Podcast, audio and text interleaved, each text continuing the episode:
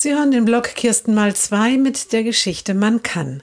Die Mutter des Jungen trifft eine Freundin von früher. Als die Söhne noch klein waren, hatten die Familien viel zusammen unternommen.